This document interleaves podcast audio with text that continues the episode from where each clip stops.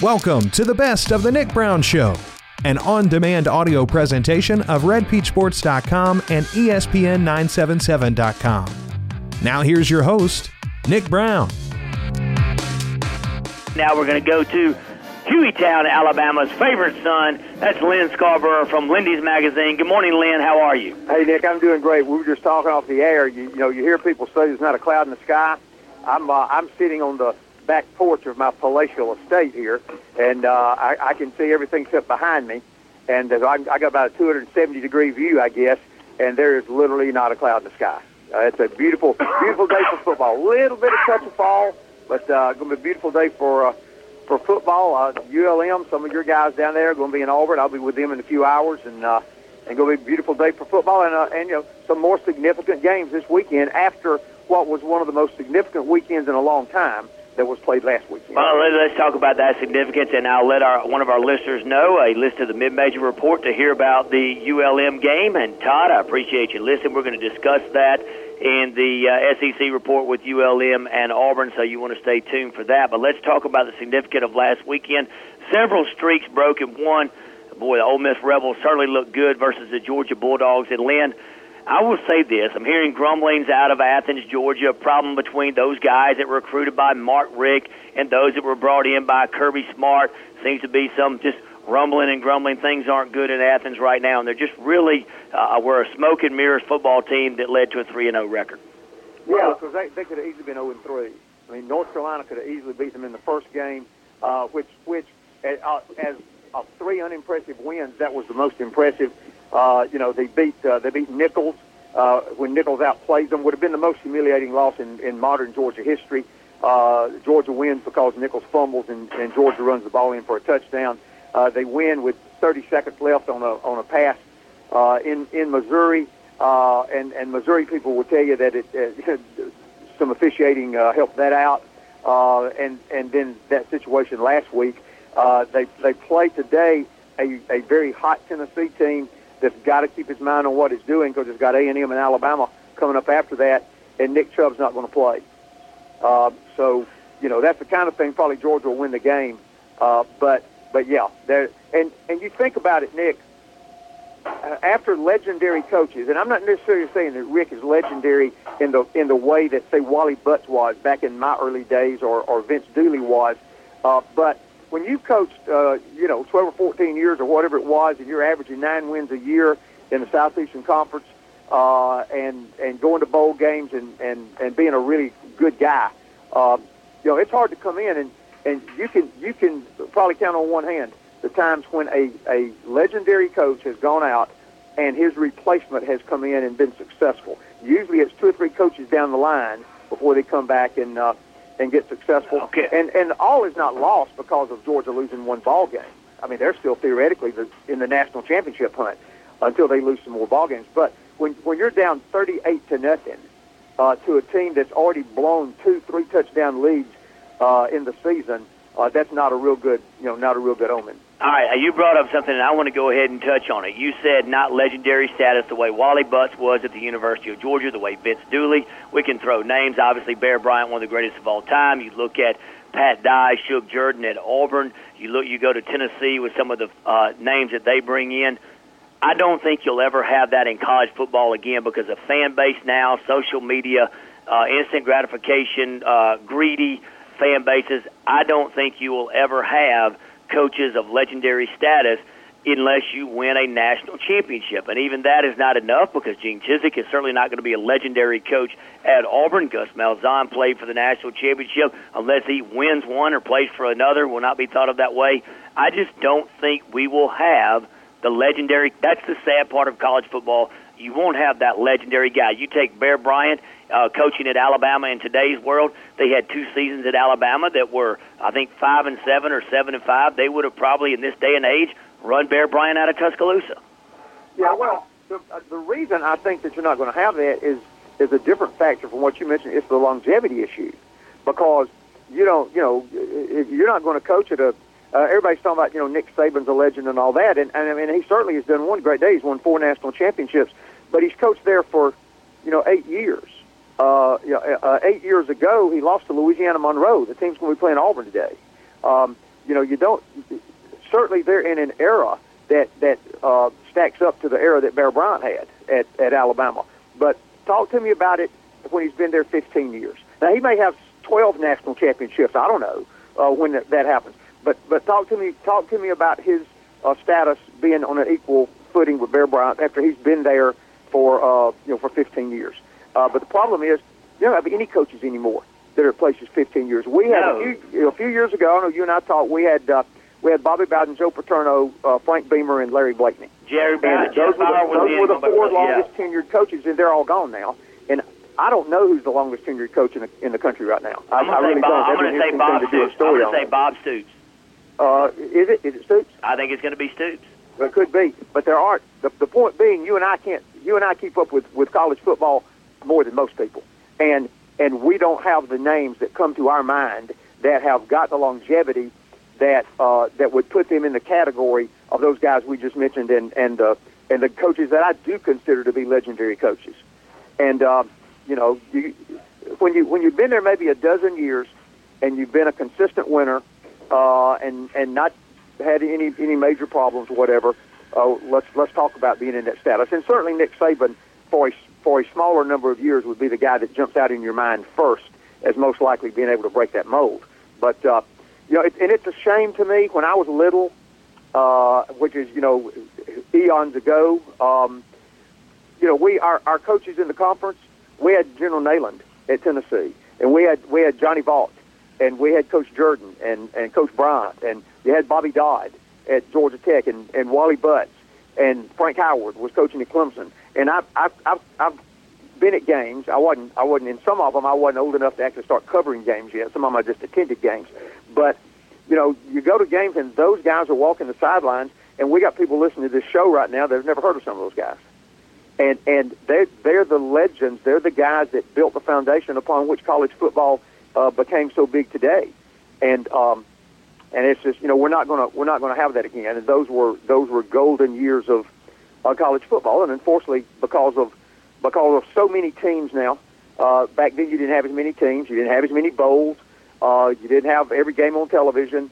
You didn't have the $4 and $5 million salary so that coaches would jump from place to place to fatten their pocketbooks. Things just weren't the same, and.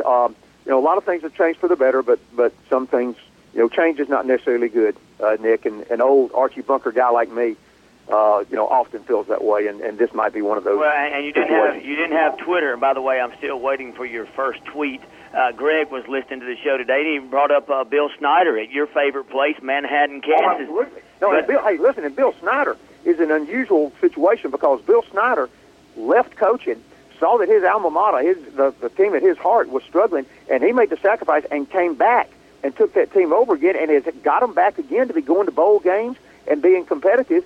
And he goes to West Virginia today, and every time you put a Bill Snyder team on the field, you better watch out because you got a potential loss there because they're so solid. They're sound, and I think I'm right that he's the only coach in America that's playing in a stadium that's named after him. He is, and I'll tell you something interesting about him that I really appreciate. And you know how coaching and covering takes you away from your family.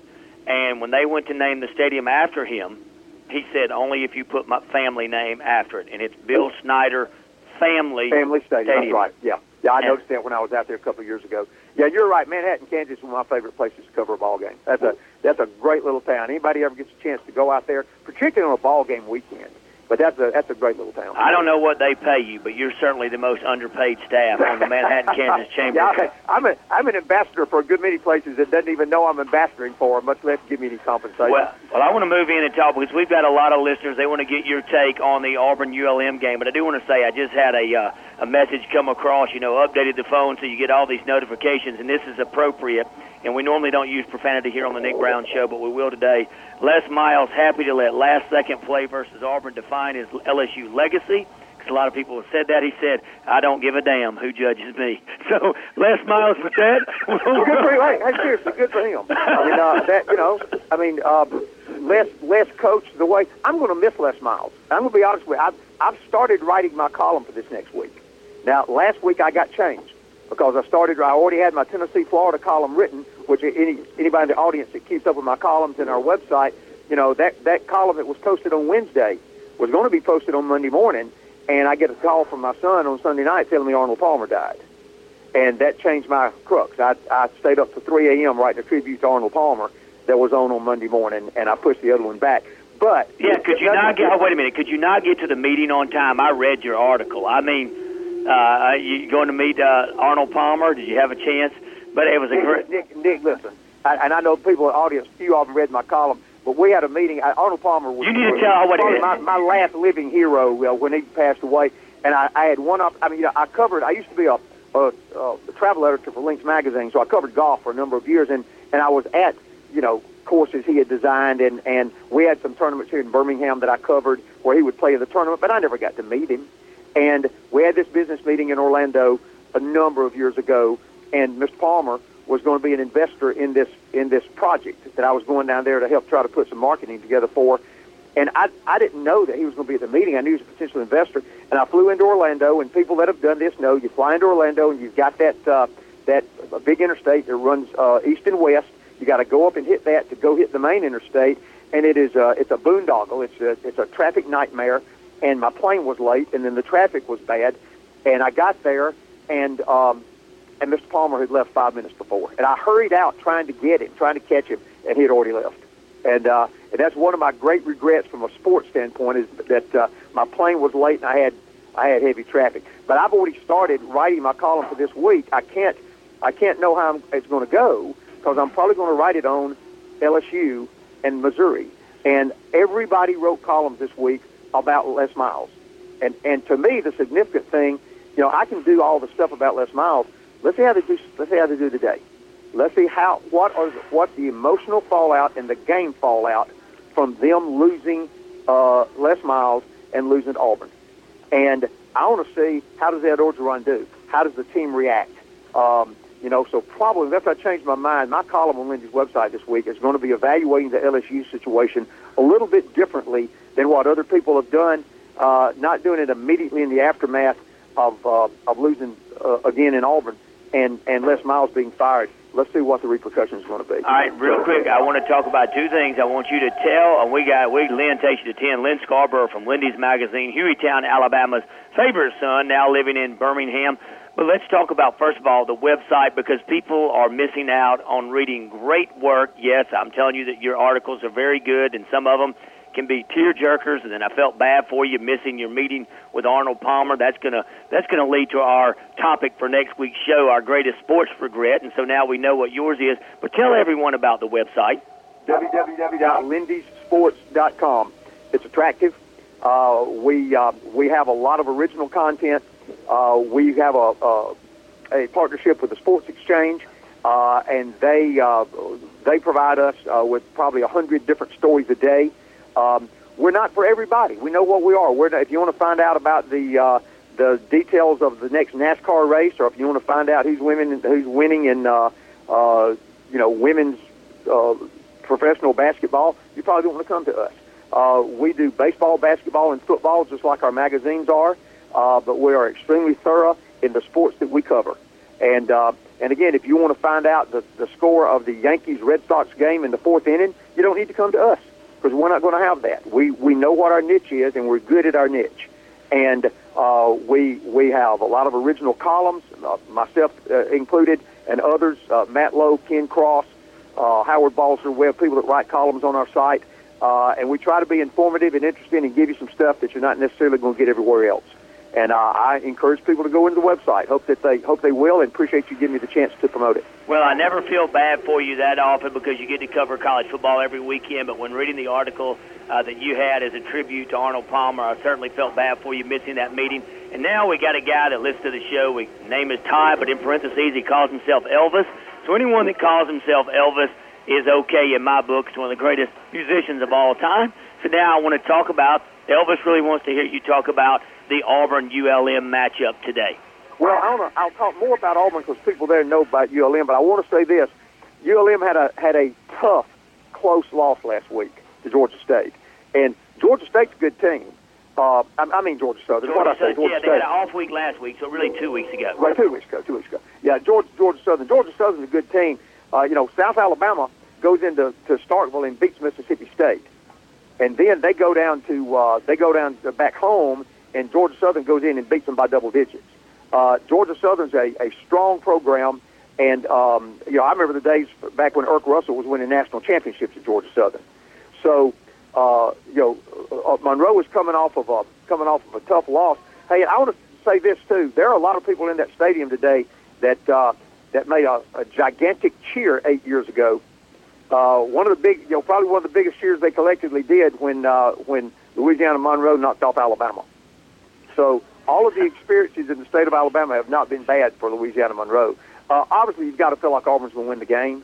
It's a different level. I mean, you got to. I mean, I'm a fan of the Sun Belt and Conference USA and Mountain West. We you're a group of five guys, really, yeah. As anybody, but you got to be realistic. Most of the time, those teams don't win, and I think they're probably catching Auburn at a bad time. Auburn had the big win over LSU. The offense started clicking. They got almost 400 yards offense on LSU. Their problem, and anybody that's keeping up with the game today, you got to look out. When Auburn gets inside the 10-yard line, really inside the 20, it's tough for them to score. They're more likely to score from long distance on a touchdown, or else they got the best kicker in the country. Yeah, one of the best kickers I've ever seen, Daniel Carlson. For the Monroe fans that are watching the game today, you're going to see a treat. Daniel Carlson, his last 30 field goal attempts, he's kicked 29 of them. He kicks about 90% of his kickoffs into the end zone as touchbacks. He's kicked 6 out of his last 7 from over 50 yards, and this is a heck of a weapon. Lucky Auburn's got him because they can't score touchdowns from in close. And I suspect that today you're going to probably see some creativity, some trying out from Auburn's standpoint, assuming that their offense does like it did against LSU and can drive at the field and get 400 yards. I suspect that you look for maybe some sweeps, maybe a little bit more John Franklin, the running quarterback. I suspect that Auburn's going to try to prove that they can score close if they get the chance. And by score, I mean touchdowns. Because Auburn's got a tough stretch coming up. They got Mississippi State, got to go to Starkville. They play Arkansas, who's a rejuvenated team. And Auburn's still got to go on the road to Mississippi, Georgia, and Alabama. So they got some tough games upcoming. And that's sort of what I expect to see happen today, Nick, in the ball game. I think Louisiana Monroe can certainly put up a respectable showing. But I think Auburn will win the game. And that's sort of what I think fans ought to look for from Auburn. I know they're not going to be as familiar with Auburn as they are with Louisiana. Well, the defensive coordinator Mike Collins and linebackers coach Scott Stoker certainly had the work cut out for them today. Now, I want to touch on that game because, interesting enough, last week, and you know me, Lynn, you've known me for 10 years, I think, or more. It may seem like 100 to you because you always buy, I always throw the it's your turn to buy lunch whenever I come to Birmingham, and for some reason you go for it every time. So, but you look. Last week, Gus Malzahn handed play-calling duties over to Rhett Lashley. You know me, I'm a conspiracy theorist. I think that is to improve the resume of Rhett Lashley and to make him the scapegoat if things go south. And then you look at bringing in Art Briles to Auburn, or even his son, Kendall Briles, who's at Baylor right now, still on staff. That's my opinion on that, and I think that's what you'll lead to see some creativity out of the Tiger offense. Well, I mean, I think there's probably some validity to what you said, but I'm not sure it's such a conspiracy thing because that makes it sound pretty clandestine. Yeah. I don't think it's not a conspiracy if you announce it. Yeah. I think that there's some validity there. I mean, the Rhett Lashley situation is, I mean, it's in question now because of the way that Auburn's offense has sputtered really since the I guess the early part of the season last year, maybe the Mississippi State game last year. That they have not been able to score. They get decent offensive yardage, but they can't score touchdowns, and that has lost them a lot of ball games in the last season, the last 12, 15 games, and a lot of that goes to Rhett Lashley, his offensive coordinator, and I do feel like that Malzahn's probably saying, okay, I'm putting too much on myself. Let's see what Rhett can do, and if he does real well, then yeah, maybe he'll get a head coaching opportunity, because there's going to be some. Well, he interviewed at ULM last year. Now, yeah, maybe he does real well and he stays there. There's nothing that says Art Briles has to come to Auburn to replace Rhett Lashley. I mean, look across the state. Nick Saban hired his second fired Southern Cal coach within the last month and brought him into a non-existent position as some kind of consultant. And so there's nothing to say that Art Briles couldn't come to Auburn and let Rhett Lashley stay there. Everybody's been making the assumption that Briles only comes if they figure out a way to get rid of Rhett Lashley. And I don't know that that's true. Briles is going to be looking for a coaching position. He's too good a coach not to be coaching. I do think because of what happened at Baylor, it's unlikely he goes immediately to become a head coach somewhere else, whether or not that's fair. And the kind of offense that Auburn runs certainly lends itself to Art Briles. Art Briles and Gus Malzahn are close personal friends. And you got a quarterback named Stidham out there that a few folks might have heard of that's sitting out this year, that's going to be playing football somewhere next year. And all he averaged was like 400 yards a game or something at Baylor, recruited by and coached by Art Briles. And he's been at Auburn a number of times on the sidelines. And Stidham, I mean. And I'm not saying I know nothing about Stidham. Never interviewed him. I don't have any idea if he would intend to let Auburn be the place where he goes. But Auburn, a team that certainly needs an effective quarterback, and you got a guy that's already been a record-setter, all-star, playing in the Big 12, and you got his head coach there was a guy that recruited him and got him to run that offense that's looking for a place to be. And all these rumors are swirling about Briles and Stidham at Auburn. And I don't know if there's any fire where there's smoke or not, but there's a lot of smoke about that. Well, you like Tennessee over Georgia, and of course we like Alabama over Kentucky. Yep. You got Auburn over Louisiana Monroe, Florida over Vanderbilt. A game that's really intriguing. I think Texas A&M wins big in Columbia, South Carolina. So do I. Memphis at Ole Miss. That has been a game that has been interesting the quite past season. So this one, how do you see that game shaking out? Well, I mean, I think Ole Miss is going to win. And Memphis is probably better. Memphis hasn't lost a game, have they? I don't think they have. I think they're still undefeated. But it's not the same. Last year's Memphis being undefeated was because they were so strong and had the great quarterback and all that. And I'm not so sure exactly how Memphis being undefeated translates right now. A team that gets ahead of Georgia 38-0 is probably not going to lose to Memphis on that same field. I'm not so much somebody. A Mississippi person asked me earlier this week, was this payback time because of what happened last year with Memphis beating Ole Miss so soundly. And I said, I don't know. I don't know if there's any revenge-type thing in mind. I mean, just Ole Miss, because they've already got two losses, they know they need to win. They can't afford to stumble because they've still got some big SEC games coming up. And if they lose their second non-conference ball game, then they're realistically their hopes to be in the playoff picture is gone. But if they want to end up being a highly ranked team and go to a New Year's Day bowl game, they can't lose this ball game. And I think Ole Miss really started putting it together last week. And Ole Miss is a better team than Memphis. So I like Ole Miss to win the game. Well, and here you get Memphis is undefeated. They defeated Southeast Missouri SEMO 35-17, more of a baseball school. They defeated the Jayhawks 43-7, and then last weekend put up 77 points on Bowling Green. So interesting. This will be the first weekend of the season that Memphis has played a team whose mascot is not a bird. Well, that right there may be the omen, Steve. Boy, if I had realized that, it wouldn't have taken me so long to analyze the game. Cardinals, Jayhawks, and Falcons. I got to pick with you on these little things, man, that could make a difference to me. There you go. Now, real quick, I just they've been showing it. Lynn has taken you to 10 o'clock. Lynn takes you to 10. Lynn, I've got people that are just now wearing purple and gold out the wazoo now that Les Miles has been fired. I've been inundated with LSU fans at the depot. It's actually quite surprising and shocking. But I must tell you before we go, Lynn, always appreciate the great job that you do, and remind everyone about the website once again. www.lindysports.com. And I'll say this, I do think LSU wins tonight. Hey, is Fournette going to play? I don't think he is. Okay. That's two significant absences in games today. Nick Chubb missing from Georgia, and if Leonard Fournette misses from LSU, that's the two best running backs in the conference not playing in key games that those teams need to win. I do think LSU wins, but last week Memphis put up 77. Well, unfortunately, they didn't score as much as Missouri. They put up 79. So you got a surprisingly good Missouri team coming in. LSU needs to be careful, but I do feel like LSU probably wins the game. All right, Lynn, appreciate it. And thanks for listening to the Best of the Nick Brown Show. Tune in live every Saturday on ESPN977.com or subscribe to the show in iTunes, on Stitcher, or at RedPeachSports.com.